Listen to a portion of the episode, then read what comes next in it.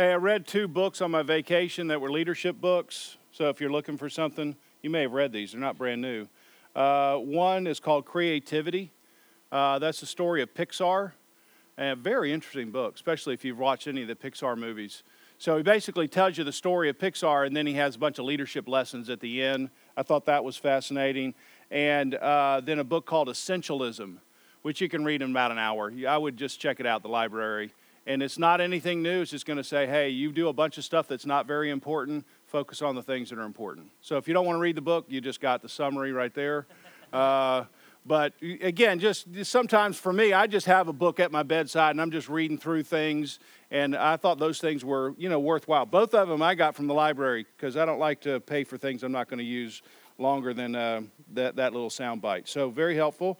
Um, when we're getting together here this morning, our stated purpose is to act like men uh, by equipping men to be better leaders in their own personal lives, in their homes, their work, their churches, their city for the sake of God's glory. And so, this little phrase, act like men, is lifted from the book of First Corinthians. And so, Paul has written a letter to the church at Corinth, which is a city in, in Greece. And this particular city and this particular church is very troubled. So he spent a whole, he spent 16 chapters long. So he spent 15 chapters trying to give instructions basically to this unruly church. And inside this church, if you read through the book of First Corinthians, you see that there's politics in the church. There's cliques in the church. There's certain people who like certain speakers, and they think their speaker, their leader's better than the other leader. Hard to imagine that happening. There's pride, there's power structure struggles, there's sexual immorality, lawsuits, troubled marriages, and disorder in the worship service.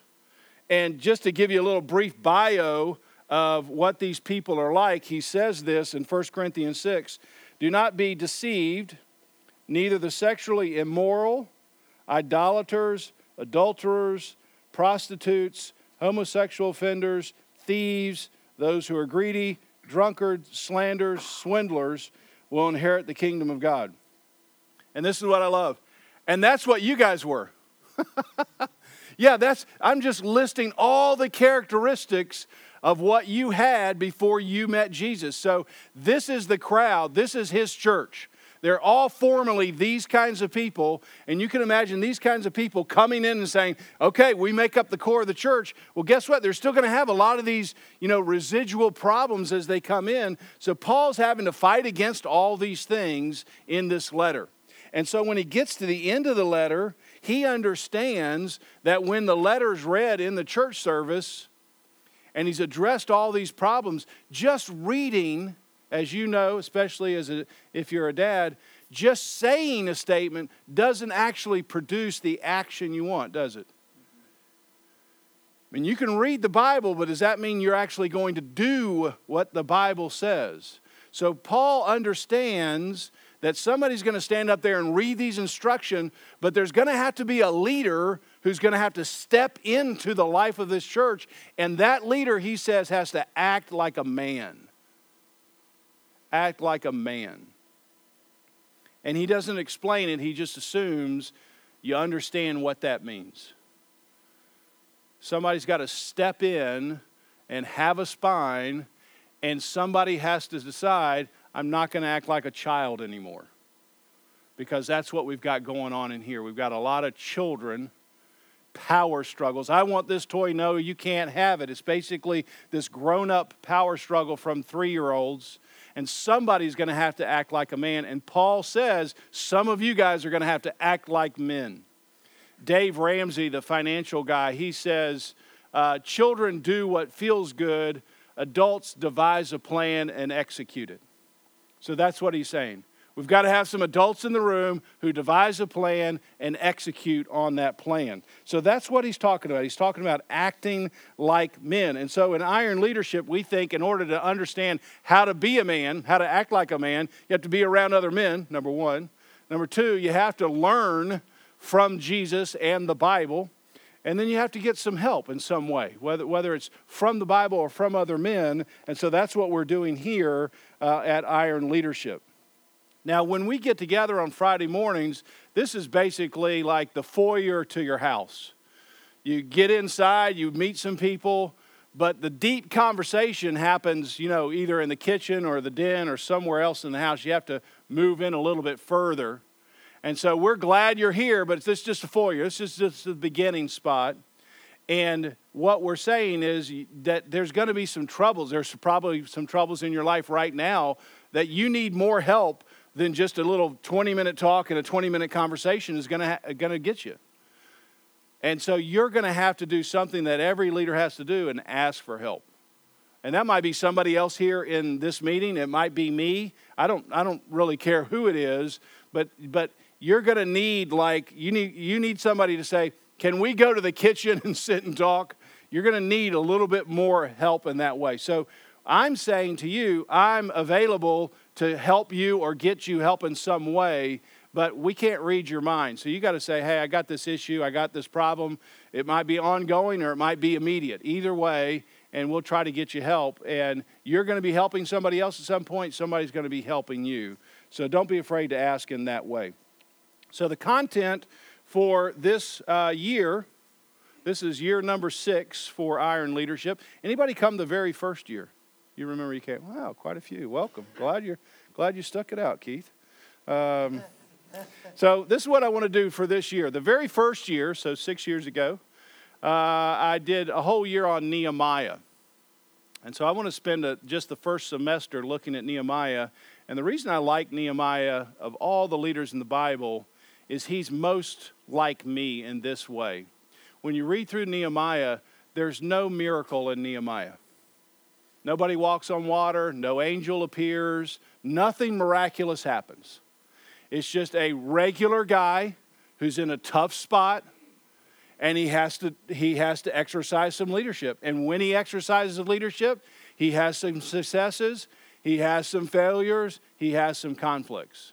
So I think, yeah, that's a lot like me. I have I, I don't I don't regularly walk on water, believe it or not. I don't have angels visit me. I'm just a regular guy just trying to do what God wants me to do. I see some successes, I have some failures, I have to deal with conflict. So I love Nehemiah in that way, and I think you'll attach yourself to him as a leader in that way as well. So we're, we're talking about Nehemiah, and in the second half, we're going to talk about the interior life of the leader or what I might say, the soul of the leader. And one particular concern I have mostly for myself, but I have for you as well, is that when you're a leader of any, any stage, being a leader is meaning you're, you're working with somebody else. If, if you think you're a leader and nobody's following, guess what? You're just out for a walk. I mean, you're not a leader, you're just taking a walk which is fine, but that's not leadership. But leadership is somebody's moving behind you. So you're, you're exercising some kind, you're exercising some kind of influence on somebody. And so, in order to do that, that takes a lot of your emotional energy. And the more people you have to lead, whether it's a family or a business or a church, the more emotional energy you have to give to that particular thing. And it takes emotional energy, mental energy, spiritual energy. It might take financial energy. And so you're like the person who's pouring yourself out. And if you're not careful, you can just burn out. And you haven't really taken care of your own soul so that when you go to try to help somebody else, you're really not that helpful because you're just shriveled up. And you've, you've, you've seen this, you've all been on a plane flight.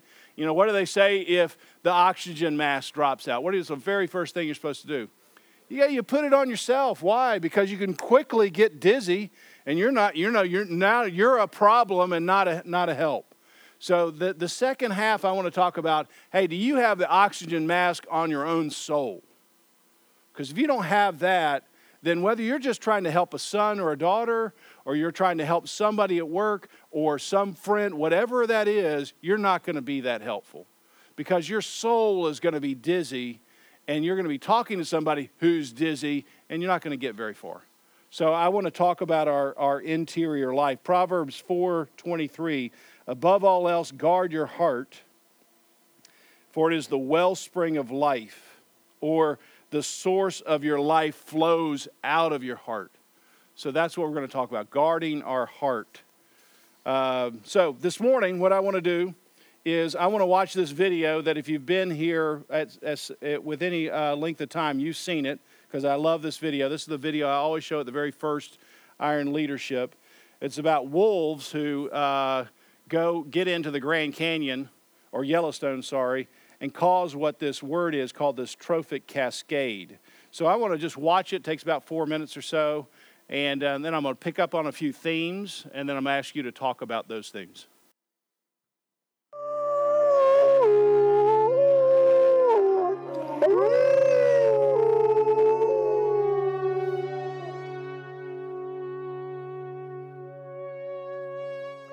Of the most exciting scientific findings of the past half century has been the discovery of widespread trophic cascades. A trophic cascade is an ecological process which starts at the top of the food chain and tumbles all the way down to the bottom. And the classic example is what happened in the Yellowstone National Park in the United States when wolves were reintroduced in 1995. Now, we, we all know that wolves kill various species of animals, but perhaps we're slightly less aware that they give life to many others. Before the wolves turned up, they'd been absent for 70 years. That the numbers of deer, because there was nothing to hunt them, had built up and built up in the Yellowstone Park, and despite efforts by humans to control them, they'd managed to reduce much of the vegetation there to almost nothing. They'd just grazed it away. But as soon as the wolves arrived, even though they were few in number, they started to have the most remarkable effects. First, of course, they killed some of the deer, but that wasn't the major thing. Much more significantly, they radically changed the behavior of the deer. The deer started avoiding certain parts of the park, the places where they could be trapped most easily, particularly the valleys and the gorges. And immediately those places started to regenerate. In some areas, the height of the trees quintupled in just six years. Bare valley sides quickly became forests of aspen and willow and cottonwood. And as soon as that happened, the birds started moving in. The number of songbirds, of migratory birds, started to increase greatly. The number of beavers started to increase because beavers like to, to eat the trees.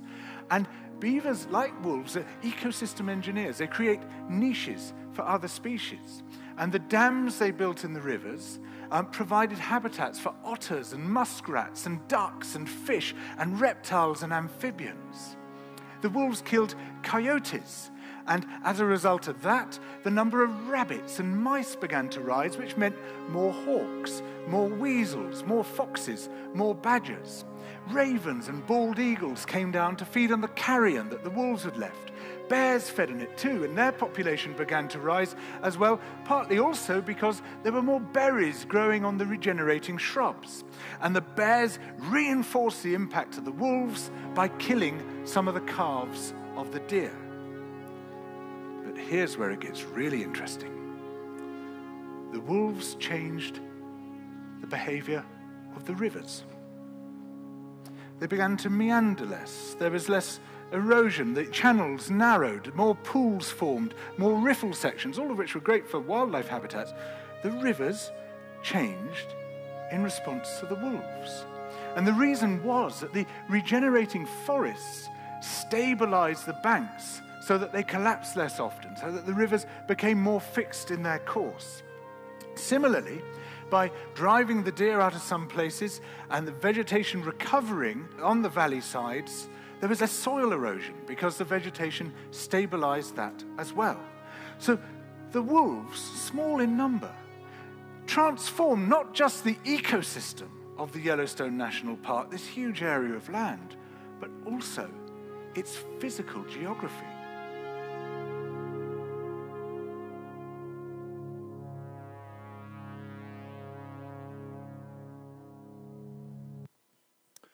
Love that video.